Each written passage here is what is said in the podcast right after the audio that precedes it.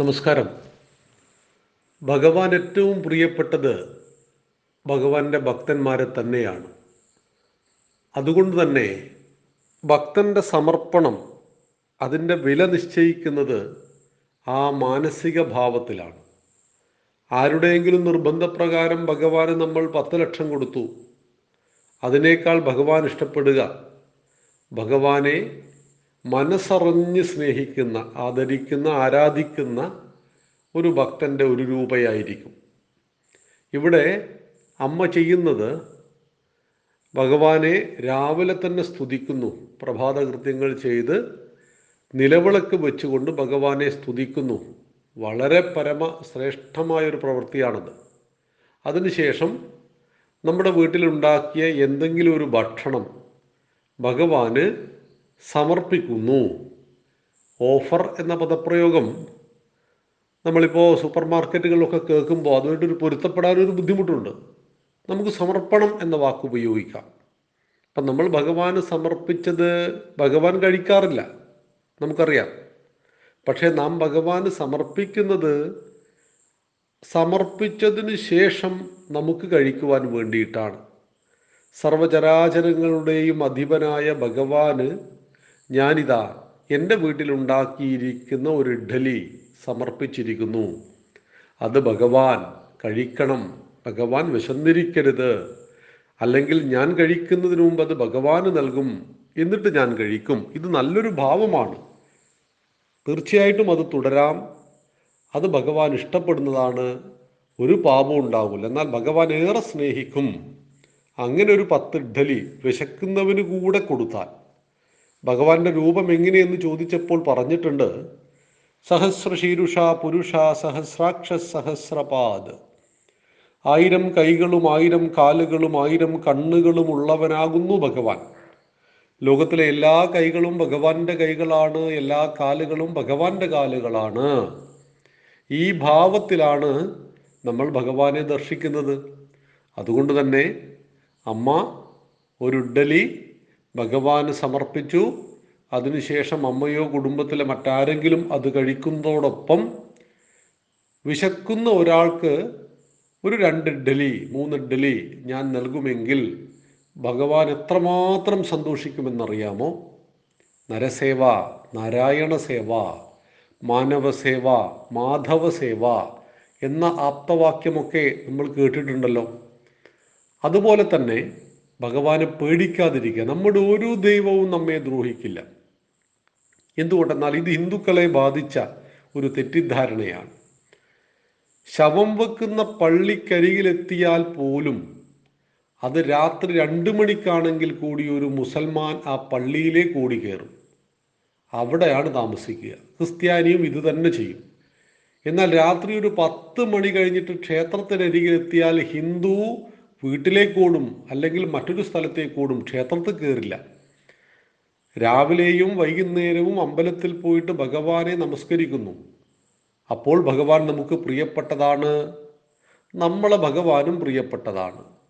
പക്ഷേ സൂര്യനൊന്ന് അസ്തമിച്ച് രാത്രിയൊന്ന് മയങ്ങി പത്ത് മണി പതിനൊന്ന് മണിയാകുമ്പോഴേക്കും ഇതേ ഭഗവാനെ ഭഗവതിയെ നമ്മൾ ഭയക്കുന്നു. ഇതുപോലെ തന്നെ ഭഗവാന് നമ്മൾ എന്തെങ്കിലും ഒന്ന് കൊടുത്തു. രണ്ട് ദിവസം കൊടുക്കാനായില്ല.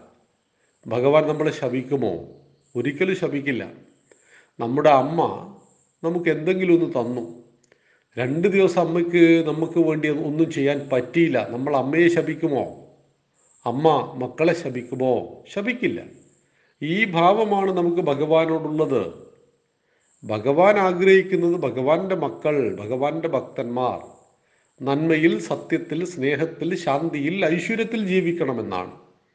അങ്ങനെ ജീവിക്കുന്നത് കാണുമ്പോഴാണ് ഭഗവാനും ഭഗവതിക്കുമെല്ലാം നമ്മുടെ മുപ്പത്തി മുക്കോടി ദൈവങ്ങൾക്കും സന്തോഷമുണ്ടാകുന്നത്.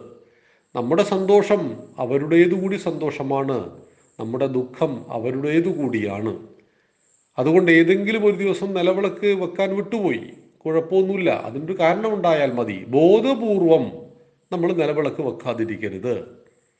ഇപ്പോൾ ഒരു കല്യാണത്തിന് പോകണം. വൈകുന്നേരം ആറ് മണിക്കാണ് പോകേണ്ടത്. ആ സമയത്താണ് വിളക്കും വെക്കേണ്ടത്. രക്ഷയില്ല. കല്യാണത്തിന് പോകാതെ വിളക്ക് വെക്കണം അല്ലെങ്കിൽ മറ്റു ചടങ്ങുകൾ പങ്കെടുക്കാതെ വിളക്ക് വെക്കണം എന്ന വാശിയൊന്നും ആവശ്യമില്ല. നമുക്ക് വീട്ടിലുള്ള സമയത്ത് അതിനുള്ള സൗകര്യമുണ്ട്. അപ്പം നമ്മൾ വിളക്ക് വെക്കാതെ നാമം ജപിക്കാതെ മാറി നിൽക്കുന്നത് ദുഃഖകരമാണ്. എന്നാലും ഭഗവാൻ നമ്മളെ ശപിക്കുകയൊന്നും ചെയ്യില്ല. ഇവിടെ ഭഗവാന്റെ നാമം നമ്മൾ ജപിക്കുന്നത് ഭഗവാൻ ഒരുപാട് ഇഷ്ടം ഉണ്ടാക്കാനോ ഭഗവാനെ പുകഴ്ത്താനോ വേണ്ടിയിട്ടല്ല. നമുക്കുയരുവാൻ വേണ്ടിയിട്ടാണ്. ഗുരു നമ്മളെ പല പാഠങ്ങളും പഠിപ്പിക്കുന്നത് ഗുരുവിന് ഉയരുവാൻ വേണ്ടിയിട്ടല്ല. ഗുരു ഉയർന്ന തലത്തിലെത്തിയ ആളാണ് ഗുരു. നമുക്കുയരുവാൻ വേണ്ടിയിട്ടാണ്. ആ ചിന്തയിൽ നിന്നാണ് ഓരോ സമർപ്പണവും ഉണ്ടാകേണ്ടത്. മറ്റൊന്നുകൂടി മനസ്സിൽ നിന്ന് എടുത്തു കളയേണ്ടത് ഞാൻ ഇന്നേത് ചെയ്താൽ എനിക്ക് കുറേ പുണ്യം ലഭിക്കും. ഞാൻ ഇന്നേത് ചെയ്താൽ എനിക്ക് ഇന്നേ കുറേ പാപം ലഭിക്കും എന്ന ചിന്ത നമ്മളെപ്പോഴും കൺഫ്യൂഷനായി കളയും. നമ്മുടെ മനസ്സിനുള്ളിൽ ഒരു തീരുമാനം ഉണ്ടാവണം. ഞാൻ നന്മ മാത്രമേ ചെയ്യുള്ളൂ. ആ ചെയ്യുന്ന മനസ്സിൽ നന്മയുണ്ടെങ്കിൽ ചെയ്യുന്ന കാര്യങ്ങളൊക്കെ നന്മയായിരിക്കും. നമ്മൾ തീരുമാനിച്ചു ബോധപൂർവം ഞാൻ ഒന്നിനെയും കൊല്ലില്ല ഒരു ഉറുമ്പിനെ പോലും കൊല്ലില്ല. നമുക്ക് പിന്നീട് അതിനെ കൊല്ലാൻ പറ്റില്ല. ഞാൻ കളവ് പറയില്ല എന്ന് നമ്മുടെ മനസ്സ് ശുദ്ധ മനസ്സങ്ങ് തീരുമാനിച്ചു. കളവ് പറയാൻ പറ്റില്ല. പിന്നീട് അത് നമ്മുടെ ഭാവമായി തീരും. ഒരിക്കലും മദ്യപിക്കില്ല എന്ന് തീരുമാനിച്ചൊരു വ്യക്തിയെ മദ്യപാനിയാക്കുവാൻ ആർക്കും സാധ്യമല്ല മദ്യപിക്കുവാനുള്ള ആഗ്രഹം പലരുടെയും മനസ്സിലുള്ളത് കൊണ്ടാണ് പെട്ടെന്ന് മദ്യപാനികൾക്കൊപ്പം ചേരുമ്പോൾ അവനും കുടിക്കുന്നത്. എന്നിട്ട് കൂട്ടുകാരെ കുറ്റം പറയും. അതിലൊന്നും അർത്ഥമില്ല. അതുകൊണ്ട് തന്നെ ഭഗവാനെ നമ്മൾ നിസ്വാർത്ഥമായിട്ട് സ്നേഹിക്കുക. എന്തെങ്കിലും ഭഗവാൻ ഇങ്ങ് തരും എന്ന പ്രതീക്ഷയൊന്നുമില്ലാതെ സ്നേഹിക്കുക. ഭഗവാൻ തരുന്നുവെങ്കിൽ ഇരു കൈകൾ നീട്ടി അതിനെ സ്വീകരിക്കുക.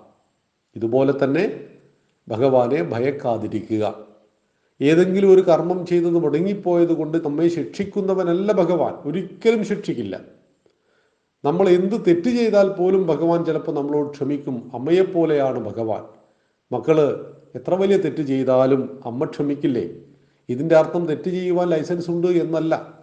മറിച്ച് അമ്മ ക്ഷമിക്കും. അതുകൊണ്ട് അമ്മയോട് എന്തെങ്കിലും തെറ്റ് നമ്മൾ ചെയ്യാറുണ്ടോ? ചെയ്യാറില്ല. ഇതുപോലെ തന്നെ ഭഗവാൻ നമ്മളെ സ്നേഹിക്കുന്നു നമ്മുടെ തെറ്റുകുറ്റങ്ങൾ ഭഗവാൻ പൊറുക്കും. ഇതിന്റെ അർത്ഥം തെറ്റ് ചെയ്യണമെന്നല്ല തെറ്റ് ചെയ്യാതിരിക്കണമെന്നാണ്. ഭഗവാന്റെ മനസ്സിൽ വിഷമം ഉണ്ടാകും ഭക്തൻ തെറ്റ് ചെയ്യുമ്പോൾ ആ തെറ്റ് നമ്മൾ ചെയ്യാതിരിക്കുവാനാണ് നാം ഭഗവാനെ ആരാധിക്കുന്നത് എന്ന ഭാവത്തോടു കൂടി ആരാധിക്കുക.